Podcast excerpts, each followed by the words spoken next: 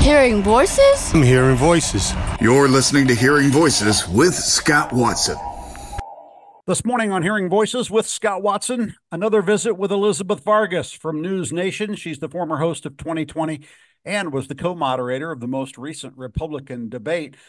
Elizabeth, some time ago, you hosted a show called Cults and Belief. Did you learn anything there that is useful when looking at our political beliefs today?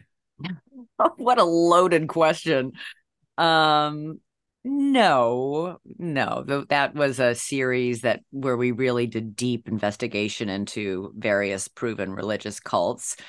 Um, you know, I think some people would say that some of some people Americans are cult like in their belief in some candidates. Um, I will leave that to others. I I'm I I'm hoping that Americans will use their brains when they go into, uh, you know, when they go to vote in November. Um, so, are you as a as a reporter, as a journalist, are you surprised though about some of the things that I guess mainstream America would say is goofy that people hold on to so closely? I think that people believe what they believe. I think it's very difficult to prove somebody's, you know, to tell somebody you're wrong um, I think it's better just to show, you know, the full story as much as humanly possible. Um, I hope, as an, a, you know, this great country, that people will think through who they vote for and who they support in both the primaries and in the general election. And uh, regarding UFOs, there's a lot of uh, of evidence out there that something's out there. Uh, some astrophysicists are pretty sure about it. We've done a lot of coverage of that story on News Nation, and we had the Senate Majority Leader last week talking about what is the government hiding and why aren't we getting more information. So I think there's a, a real story there as well. Um, Elizabeth Vargas joins us this morning on Hearing Voices with Scott Watson. She's with News Nation. You were one of the co hosts of the debate, and much against my better judgment, I watched most of it. I want to ask I found it somewhat maddening. Is there anything that could be learned from a journalist point of view from that debate? I think so. I'm curious why you find it maddening. I think the thing that was most frustrating is the questions oftentimes weren't answered, and there was a tendency to interrupt those who were asked to speak and an inability to cut the mics off when people went wrong. Thoughts on any of that? I think that we had far less of that in this fourth debate than we did in this first, second, and third debates. Um, I think we did an effective job of stopping people from interrupting and tried to ask very pointed questions. Twice I asked two questions to Governor DeSantis and he dodged on both times. And unexpectedly, Governor Chris Christie jumped in and pointed out that he was refusing to answer my question, um, which I think is v- voters see that.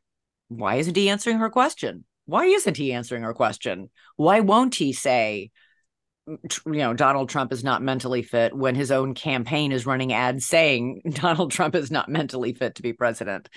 Um, so it's an interesting thing. Also, when he refused to specifically answer whether or not he would send American forces into Gaza to rescue American hostages, we made a bit of news. Uh, when I then, t- after Christie called him out for not answering, I turned to Christie and said, Well, would you? Would you send American troops into Gaza?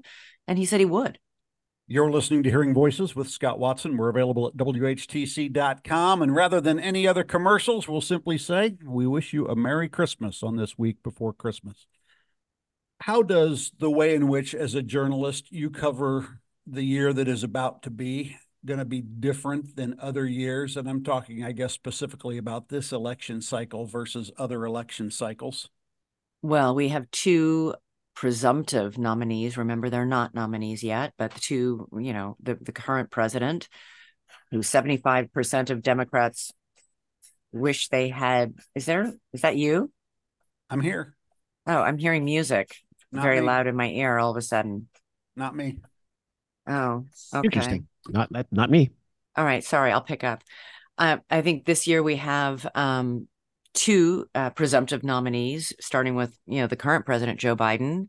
Seventy-five percent of Democrats wish they had somebody else, uh, and then we have Donald Trump, um, who seems to have a pretty firm ceiling on the level of his support as well. So you know the vast majority of Americans, when asked, have said, I don't want Trump or Biden on the ballot next November. And yet that looks way at, at this point where we're headed. Um, why is why is that? Why can't we do quote unquote better or different? You know, it is really hard to challenge these people and to run for office in this country and to not have uh, you know the democratic party has decided to coalesce behind joe biden the current you know incumbent we see a little bit of resentment from the trump camp that the republican party isn't coalescing around him. That's why he's not showing up to these debates. He doesn't feel he should have to show up to the debates. Um, he feels everybody should just fall in line behind him. Um, and eh, you know it'll be interesting to see what happens in these primaries and these caucuses coming up to see if he if his support continues and his supporters continue to show up and and vote for him and support him in the way that the polls show that they do. Um but i don't know i you know listen and a lot can change in the next 11 months you know one of these guys could trip and fall and hit their head uh, Donald Trump could get convicted of a felony. Do you want to vote for a convicted felon? A lot of polls show that Republicans might, uh, the support begins waning at that point. So who knows what might happen? A lot can happen.